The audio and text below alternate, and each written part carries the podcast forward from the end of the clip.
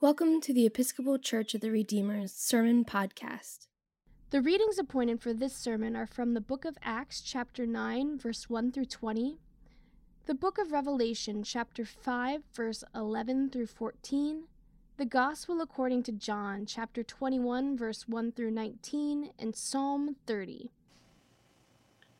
God grant us serenity to accept the things that we cannot change, courage to change the things that we can and the wisdom to know the difference. In the name of the Father, and the Son, and the Holy Spirit, amen. Please be seated.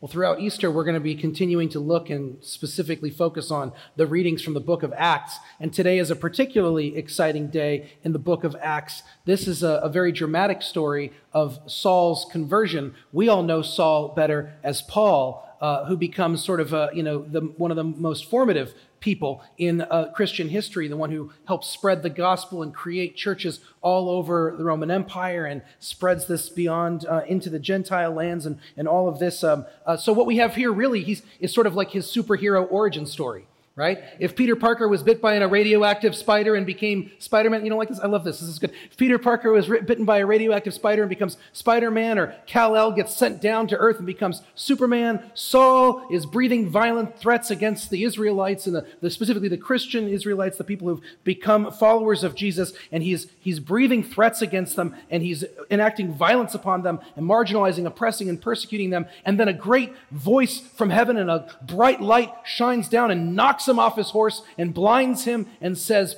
Saul, why are you persecuting me? And he goes off and he rests in someone's house and then gets incorporated into the way, into this group of followers, into the Christian family, and becomes Paul and gets his eyesight again and becomes this great superhero of the Christian faith. This is a, a great story, and it almost helps me like the book of Acts. I almost like Acts now. I have, I'm, I've got to be honest with you, Acts is one of my least favorite books in the Bible. You should gasp at that. It's horrifying that a priest would say that. But here we are. Um, I, it's supposed to be one of the books in the Old Testament, right? Like we're doing a whole six month study on the book of Numbers, which uh, that should be my least, least favorite book or something like that. It's much less exciting, right? But Acts, Acts drives me crazy. It's beautifully written, by the way. Beautifully written. It's a great book. But Acts tells all of these stories about the first Christians in the aftermath of Jesus' ascension into heaven. So Jesus dies, he's raised up, he hangs out for a little bit, has some fish, as we saw today, has, gives some people some pep talks and some good words, makes sure people know the resurrection is real, and then heads back up into heaven. And here we are left with, you know, each other. And then the story in Acts is the story of the first Christians being together. And the reason that it drives me nuts, one is it goes so well all the time. It's just annoying. They're doing so, these people are doing miraculous things and amazing, powerful works and acts. And, it, and, and, then, and that's what leads me to the second reason I have such a problem with the book of Acts. It's that whenever Christians want to talk about how the church should be, they always go back to the good old days. And the good old days are either whenever we were growing up, right? Those were the good old days, or the book of Acts. Christians love to say if the church was just more like it was in the first century. I had a, a great teacher who once said, um, there, There's no such thing as the good old days, and there never were. You go back to the good old days, and you know what you'll meet? A bunch of people who are wishing it was the good old days. And you go back to their good old days, and you'll meet a bunch more people who are wishing that it was the good old days. The good old days is all about us not knowing how to deal with what is right here and now and wishing it could be different, wishing it could be like my idealized memory of the past when things were easier. They weren't easier, but I don't have to deal with it anymore, so I pretend it was easier. This is what Christians do with the book of Acts. So, our decision to study this book throughout Easter season is actually more of us sort of sitting with these stories that make us think it was supposed to, it's supposed to be better than it was, so we can actually locate ourselves in those places. This story we hear today is awesome, but it is another story in which we go, why isn't it like that? How many of you were knocked off your horse, blinded, and, spoken to directly by Jesus? And then had a bunch of people show up besides Ellie. Good work. I'm glad somebody. Good. We got one. We'll take one. This is good. This is good. But by and large, most of us don't understand our faith lives like that. That's not how we experience it. There's another part of the book of Acts that bothers me, but it's okay in this reading today. Today I like it. But normally I, the book of Acts bothers me because I like stories about Jesus. And this is a whole book that's not about Jesus, it's about a bunch of people like me. I don't want to read about, about people like me. I want to read about Jesus. So I like the story today because Jesus shows up.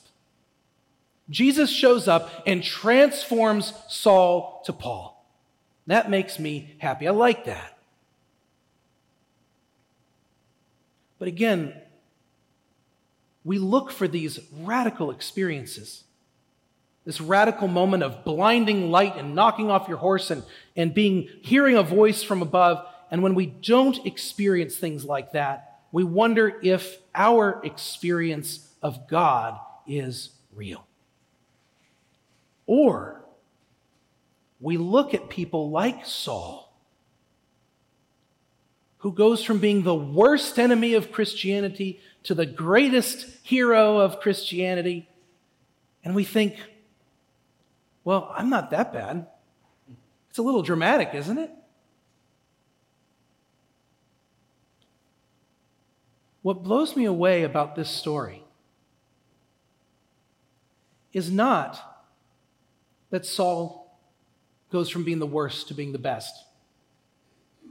And it's not that Saul is miraculously knocked off his horse and blinded by the light.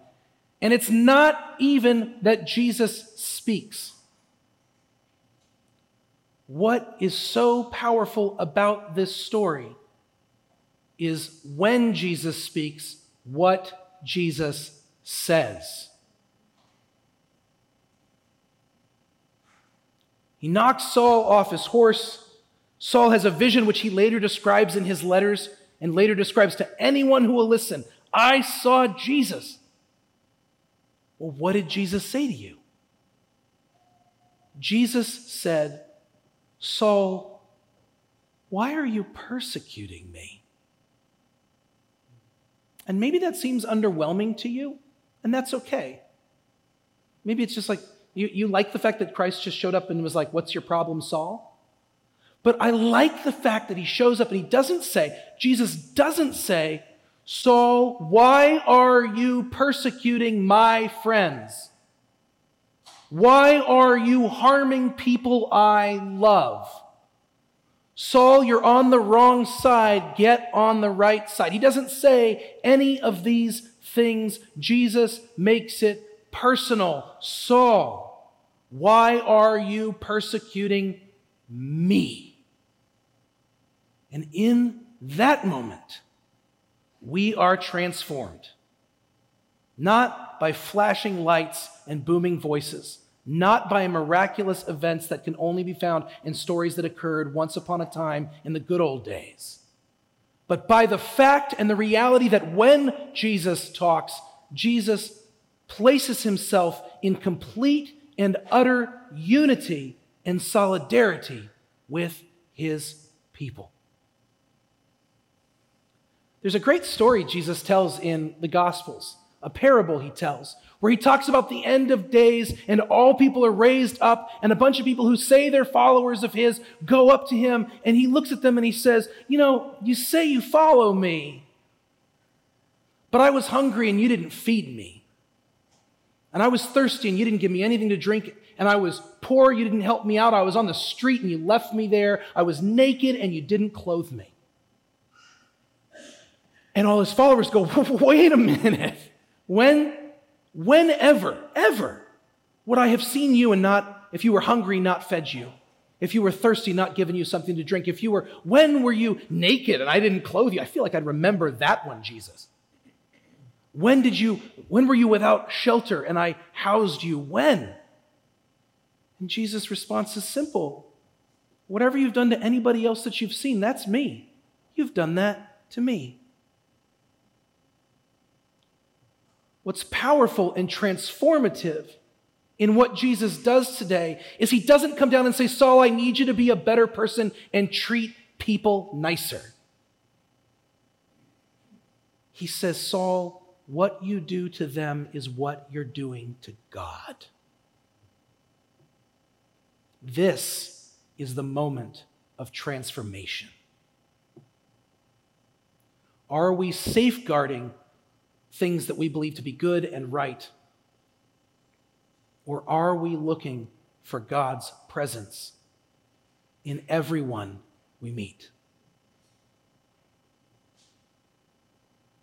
Last year, about this time, we had the, I know it was about this time because we had the Flying Pig Marathon. And uh, we had the last time we had the Flying Pig, um, I couldn't figure out how to get here with my car. And I do live in walking distance. So I walked. Um, and I was really grumpy about it. I was really irritated. And I know that the flying pig is a really special moment. I mean, when I was living somewhere in another state and learning about Cincinnati, it was listed as one of the things this city that is important about this city. Imagine that all these beautiful things we love about our city, and one of them was the Flying Pig Marathon. And if you've lived here for any period of time, you know that's true. How serious we all take the pig. How I've, I have a friend who has done a marathon in every single state in the country. And she said, there is not one like the Flying Pig, where for all 26 miles, people are outside and cheering and going wild and loving on them. It's a beautiful, powerful thing, but it happens on a Sunday and it makes me getting to church more inconvenient. And I don't like it. We would have more people in the pews today if not for the flying pig. So I don't like it. I have to pretend I like it because I don't want to sound like a jerk. But the truth is, I'm like, come on, man, put it on a Saturday. And then they used to, and they changed the route. I used to be able to get here from there and now I can't, and all this stuff. So I'm walking and I'm walking by all of these people running and all of these people cheering, and I'm I'm not quite frowning, right? But I'm not loving them. I'm just in my own head and I'm pretending it's because I'm preparing for my sermon and I'm thinking about work, but mostly it's because I have been threatened and inconvenienced, and I don't like the way I feel because things are different on a Sunday and I want it to look a specific way. I don't have a great story where Jesus knocked me down and blinded me and then said, Get your act together, Duvall. That didn't happen. But this Sunday, this year, I'm out there and I'm watching those folks, and I'm standing with some of you, and we're ringing bells, and we're cheering people on. And I see the truth. It's not like, oh, this is a good thing, or oh, what a wonderful day for our city, although those things are true. I'm literally seeing Christ run by me over and over and over again. Christ Himself, wearing a little funny pig hat and a bib and running along or speed walking right in front of me. That's Christ. And then I look around and I got a bunch of my friends here ringing bells and yelling happy things at people. And oh my gosh, I'm surrounded by Christ. Why haven't I seen it? Did I have eyes to see Christ all around me? And then you'll never believe what happened. I rang a bell and I was cheering. And guess what? For just a moment, guess who I got to be? Christ.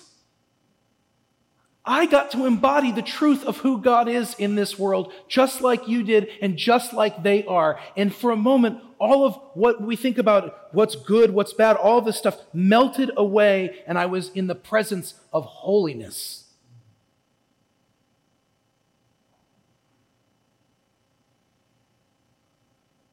God doesn't knock Saul off the horse in order to make him a better person. He doesn't do it to try to teach him a lesson. This isn't a fable. This is a story of transformation.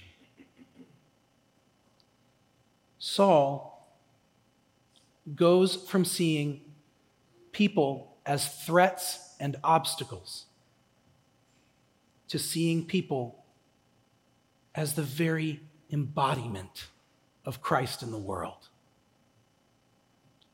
I complain that there's no Jesus in the book of Acts when the whole point of the book of Acts is that Jesus is all throughout it.